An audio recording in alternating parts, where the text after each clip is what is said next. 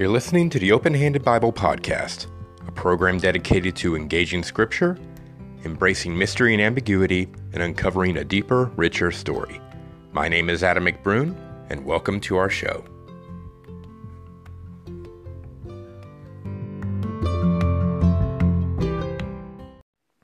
Hello, hello, hello, and welcome to the inaugural episode of the Open Handed Bible Podcast. If you're listening to this, Thank you so much. It means the world. So, you may be hearing this and wondering, okay, that's great. So, who the heck are you? What the heck is this podcast about? And what in the name of everything good and holy are you talking about? Well, that's pretty much what this episode is going to be covering. It's kind of the class syllabus you know, that class you have at the beginning of the year where it's basically going over the content, the materials, just kind of a quick overview, and outside of that, you don't really do anything. So that's what this episode is basically going to be. So we'll just do kind of a quick introduction to me, a introduction to what the podcast is pretty much going to be about, and then a intro to our first series that we'll be covering. So, First part, an intro to me. So, like you got from the little opening segment, my name is Adam McBroom.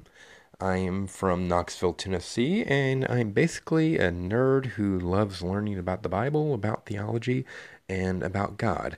Been married for about a year and a half to my wonderful, lovely wife, Erin. I am the father of a wonderful, adorable, and hilarious uh, seven year old son named Ty. I'm a writer for a blogging project called Rogue Millennials. It's basically a group of millennial Christians writing about faith, life, politics, and things in the church that we see as wrong, things we see as right, and the hope that those wrongs can be made right. So, anyway, as far as me spiritually speaking, I definitely grew up in the church. Grew up and I'm born and raised in a small town called Loudon outside of Knoxville. And I grew up in a small town Southern Baptist church. And so, you know, attended there for until about when I started going to college. Then, when I went to college, I, you know, be, became exposed to kind of a different way of thinking. Like I said, I grew up in a Southern Baptist church, and the school I went to was Lee University in Cleveland, Tennessee, which for those not familiar with, is a Pentecostal school. So, a bit of the other side of the, the tracks, belief wise, there. But, you know, I kind of became exposed to Pentecostal thought and practice to the point where I eventually became part of a Pentecostal church for a while and, you know, worked with their youth group. And it was a good experience. I definitely learned some good things. You know, I was opened up to kind of more experiences, you know, whereas the Southern Baptist tradition I grew up in was very much based in the Word. There is a lot of basis in experience of the Spirit in the Pentecostal church. There, there were some wonderful things that I learned there, you know, it's time of my life that I do treasure. There were unfortunately some doctrinal issues I just couldn't accommodate, and in the end, that did result in my leaving that church. But you know, it's a time that I do still look back on fondly. So there was a point in my life I kind of went through this spiritual dark period. I had a lot of unresolved questions, a lot of unresolved anger with God, a lot of doubts that I've been kind of wrestling with. Well, not so much wrestling, just kind of trying to push it back, and I couldn't anymore. And kind of just went through sort of this dark phase, kind of a rebellious phase, and kind of just had a lot of doubts about God to the point where I almost really quit on God. Although there were some wonderful things that happened during that time, one of those being the birth of my son. But after a while, I got to this place where kind of realizing I just really needed to work through those questions. And part of that involved kind of getting myself back to God in order to kind of have space to wrestle with those. So so I did. I ended up uh, joining this one church um, that was a EFCA church. For those not familiar with that denomination, EFCA is the Evangelical Free Church of America. And this particular church it focused on kind of having a blend of both word and spirit traditions. So it was um, it was definitely um, wonderful, kind of having the best of both worlds there, and you know, got you know became part of that church, began you know attending pretty faithfully, you know, got myself involved with in the community in that church and made a lot of um, close, lasting friendships, and um, got involved to the point where eventually I actually ended up going back into student ministry and um, you know joined the middle school ministry of that church for a few years and it was a wonderful although often crazy experience and as i went on through that time i kind of came to this point of asking you know various questions about my faith about why did i believe things that I believed in, did I believe them or was I just handed them? And, you know, I kind of sort of grew up with this idea that like certain things were just givens, that certain things had to be believed in, you know, things like the absolute inerrancy of the Bible, sort of leading this idea of maybe should scripture be read literally or should everything be taken as is in the Bible? Is it the absolute, you know, the absolute be all, end all. You know, wrestling with ideas about creation. Was it this whole, you know, seven days, you know, Earth type thing, or was there room for variance there? You know, could it be believed as being a much longer period? Could it have gone out through, you know, like millions, even billions of years could have been drawn out like that? Could evolution have been part of the process that it may be the how and not the why? I mean, could God have used evolution? Could parts of the creation narrative, as well as many other parts of Scripture, were they to be taken literally, or should they be looked at more literarily, like liter- literary devices and such? Kind of realizing there is a lot of poetry, there's a lot of story, there's a lot of these um, elements in the Bible that I had to kind of ask questions about what to do with them. I ended up asking more, finding myself asking questions about communion, about baptism, about the end times, about hell, about heaven, about lots of things, and kind of coming to this point where I could acknowledge that I could ask these questions and still be a Christian. I could change my mind on a lot of these views and still be a Christian. That I didn't have to, you know, hope with this, you know, death grip onto the things I'd learned, the things I kind of carried over from my youth, lest faith fall apart. I actually found the opposite to be true. That I could you know, loosen my grip on these things, that I could allow for different possibilities, and it actually ended up making my faith deeper and stronger and richer. And I don't know that that room, that permission for asking questions, for for engaging other possibilities, it gave this room to grow. It gave this, you know, room to move and to discover that there is so much more to be explored to this to this journey of faith. And I think kind of that's what this whole podcast is really about to um, kind of talk about really taking up that permission. So, what exactly does that look like? Well, that will be the second segment of this episode.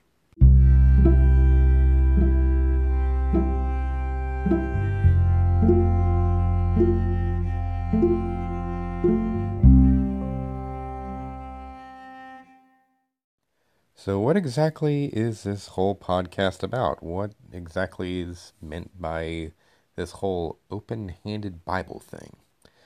Well, for that, um, let me drop some knowledge on you that I learned recently from listening to a podcast from Tim Mackie. Tim Mackie is the man behind things like the Bible Project and the Exploring My Strange Bible podcast. And my opinion, he is without a doubt one of the best Bible teachers out there right now. Do yourself a favor, listen to some of the Bible Project project and exploring my strange bible podcast watch some of the bible project videos they are absolutely amazing But Anyway, I was listening to one of uh, Dr. Mackie's podcasts on Exploring My Strange Bible, where he was talking about Ecclesiastes. Definitely the most feel good book of the Bible, am I right? But anyway, he uh, shared this one verse, and the verse doesn't really so much have to do with the interpretation of Scripture. What I want to focus on is some of the words he pointed out, like the Hebrew behind some of the words. But it's in Ecclesiastes 4, verses 5 and 6. The fool folds his arms and consumes his flesh Better one handful with rest than two handfuls with effort and a pursuit of the wind. Yeah, definitely some feel good stuff right there. By the way, I'm reading that from the CSB, the Christian Standard Bible. Anywho, where this one part that got me so much that Tim Mackie was talking about was in verse 6 Better one handful with rest than two handfuls with effort and the pursuit of the wind. And so even though you have like for English the same word there, handful, that there's actually two very different Hebrew words at play. Those words being chofen and kaf. And so the chofen appears in, you know, two handfuls with effort and pursuit of the wind. And so according to Dr. Mackie, chofen refers to just this kind of clenched death grip, just holding something super tightly in like two handfuls with that. And whereas the other word, kaf, it's in the better one handful with rest. And kaf refers to the palm of your hand, so like this open hand. So like better an open hand with rest than two clenched fists grips with effort and a pursuit of the wind. Okay, so so what? What does this have to do anything? Well, I think, especially growing up with interpretations of the Bible that we get, either things we grow up with or things we see in the world around us, that we I think we definitely tend, especially in American evangelicalism, to see kind of this clenched grip, this Hofen grip on certain concepts, you know, like inerrancy, like young earth creation, like a eternal conscious torment view of hell, premillennialism view of the end times, or, you know, things like that. But this grip kind of like that this has to be true and like maybe not so much that the scripture has to be true, but that this interpretation that I believe in, this interpretation that I've grown up with, has to be true, and just this absolute death grip on it. But I don't know, it can be so taxing, it can be so tiring, like holding it so tightly like that, and it's almost like trying, like you're trying to wriggle it, like you're trying to wrestle it, like you're trying to force it into this place. Whereas with this kaf, this open hand, that it's more restful and it's kind of letting scripture read itself or letting scripture interpret itself and bringing us to this place where we can hold it with an open hand. And you know if it turns out that what we grew up with is true or is supported by scripture great. And if it isn't great then there must be something else. And Scripture can tell us that, or if it doesn't give us this, you know, finite, firm view of what it is, then great. Then there's other possibilities there, and maybe there's more room to grow, more room to explore, more things to see. Something I've definitely discovered is that, particularly for the Western side of the church, and particularly in that for the um, American evangelical side of that Western church, we don't do well with mystery. We don't do well with ambiguity. We we want answers. We want certainty. We want we want it to be one thing and often we want it to be the one thing that also helps whatever agenda we might have like politically, financially, religiously, what have you. But excuse me.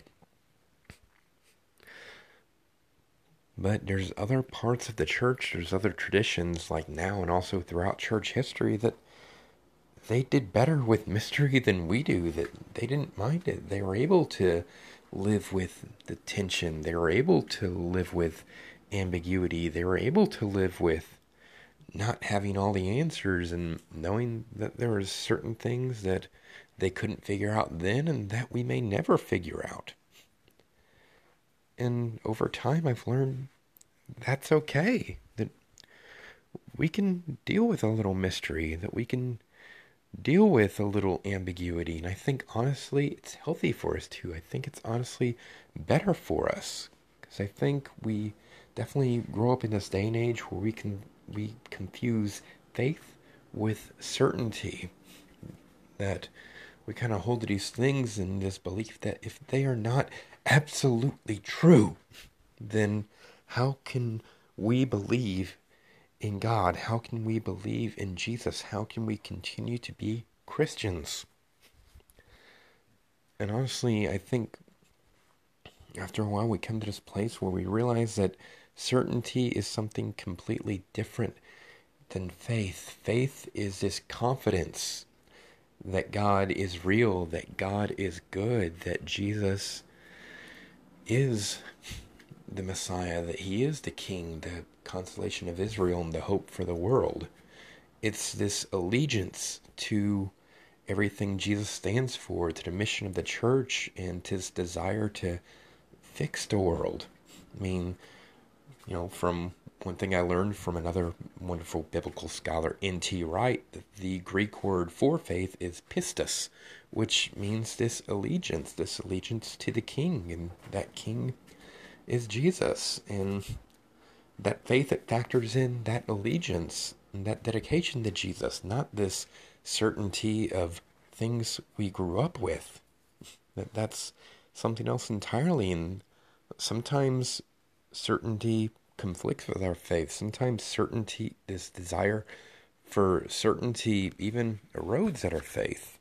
So I mean I know this can be daunting, I know it can be confusing, even a little threatening, but let me ask you this.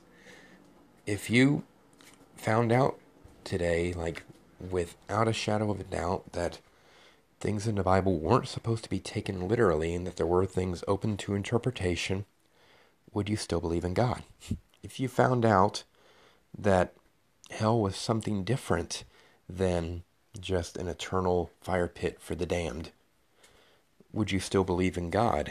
If you found out that that that that kid in some remote village somewhere, that person in a remote village somewhere who had never ever heard the gospel before, that that he may not necessarily go to hell when he dies, that he or she may be taken up with God. If you found out that was a possibility, would you still believe in God?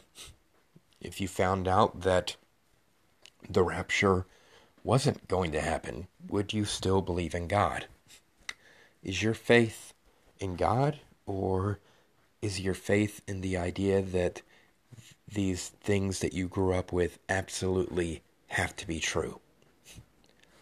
Because if your faith is in those things rather than God, rather than the person of Jesus, then I think it's time to ask yourself some deep very important questions because I think there's a problem. So that's what this podcast is about. It's about embracing that permission, embracing that ability to ask those questions, to deal with a little mystery, to look at these different texts in the Bible and realize, you know, maybe there's something different here. One of my favorite movies of all time is The Princess Bride. And of course, there's this one part we all know and love where you have one of the most one of the coolest characters ever developed, Inigo Montoya. You know, that scene where he looks at Vizzini, you know, while he keeps going, inconceivable, inconceivable, where he keeps spouting that off. And at one point, Inigo Montoya is just like, you keep using that word.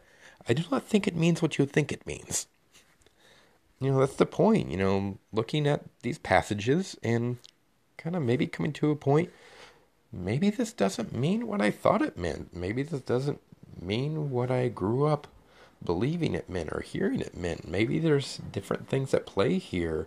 Maybe if I, you know, if I read it this way, it kind of comes out different. Or if I read it in conjunction with this, there's something different being said here. I mean, maybe this isn't, maybe this thing over here is more of a story device than something to be taken literally. Maybe reading this like this opens up something different th- here. And honestly, I think those things are healthy. I think it's healthy to question those things because honestly, I think reading that way and kind of opening ourselves up to these different possibilities makes the light can help make the light of God shine brighter in our life, shine brighter in our faith, and actually bring us to a place of pursuing faith instead of this this like drug like dependence on certainty.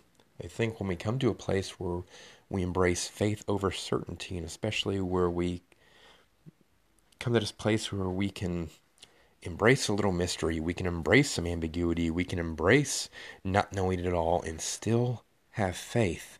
And I think there's something very special and very wonderful to be had there, and something that'll definitely grow us into better followers of Jesus. So, where exactly will we be taking that? Well, we'll um, introduce our first series.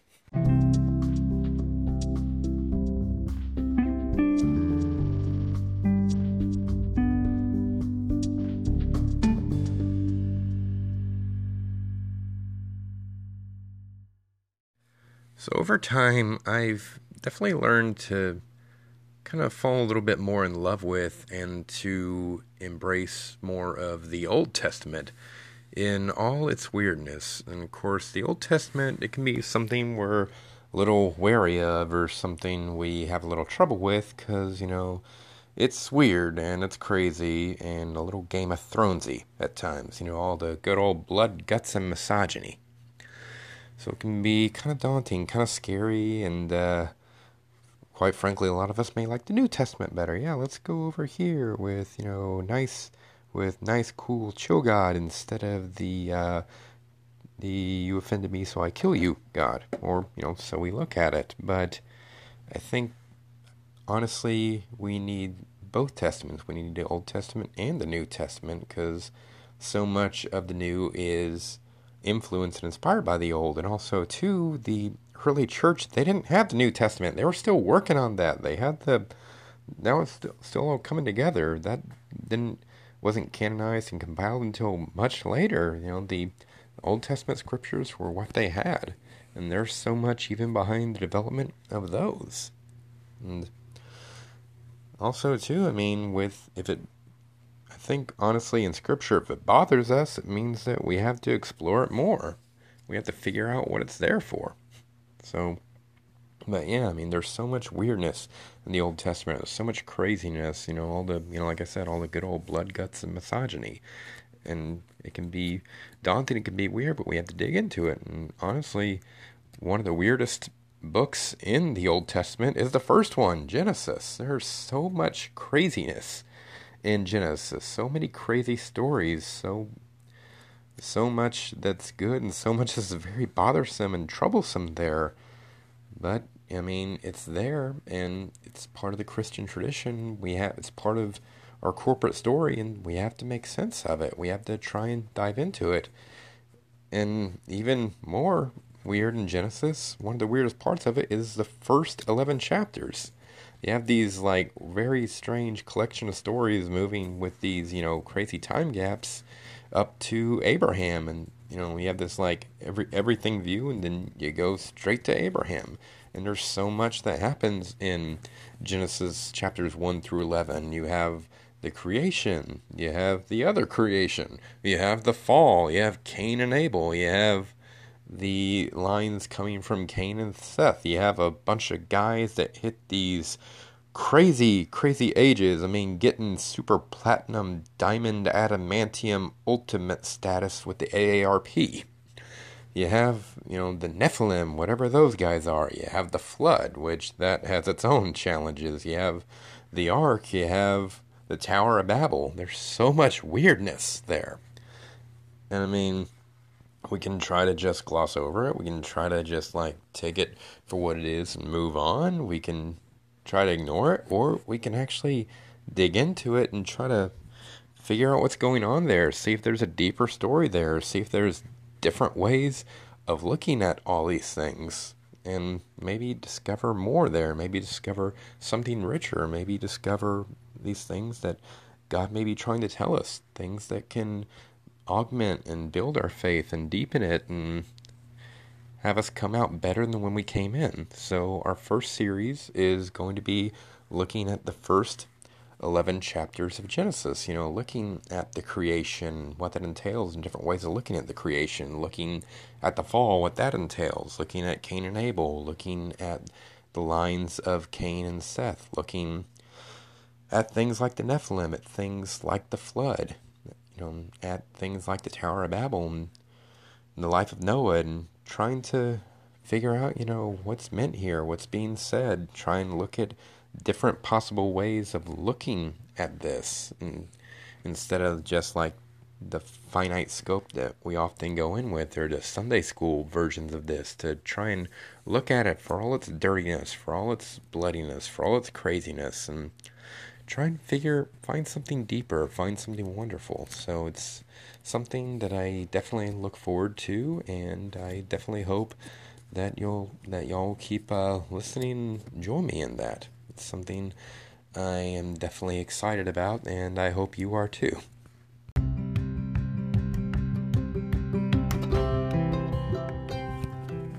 Thank you for listening to the Open Handed Bible Podcast, a program dedicated to engaging Scripture, embracing mystery and ambiguity, and uncovering a deeper, richer story. If you decide you actually like this show, then go ahead and subscribe on your podcast app of choice. Leave us a review, leave us some stars, leave some comments, whatever you like. If you don't like this show, eh, maybe rethink your life choices a little bit, just saying. Be sure to be on the lookout for our next episode. We'll start our series on the first 11 chapters in Genesis, and we'll be talking about creation. Thank you so much for listening. Catch you later.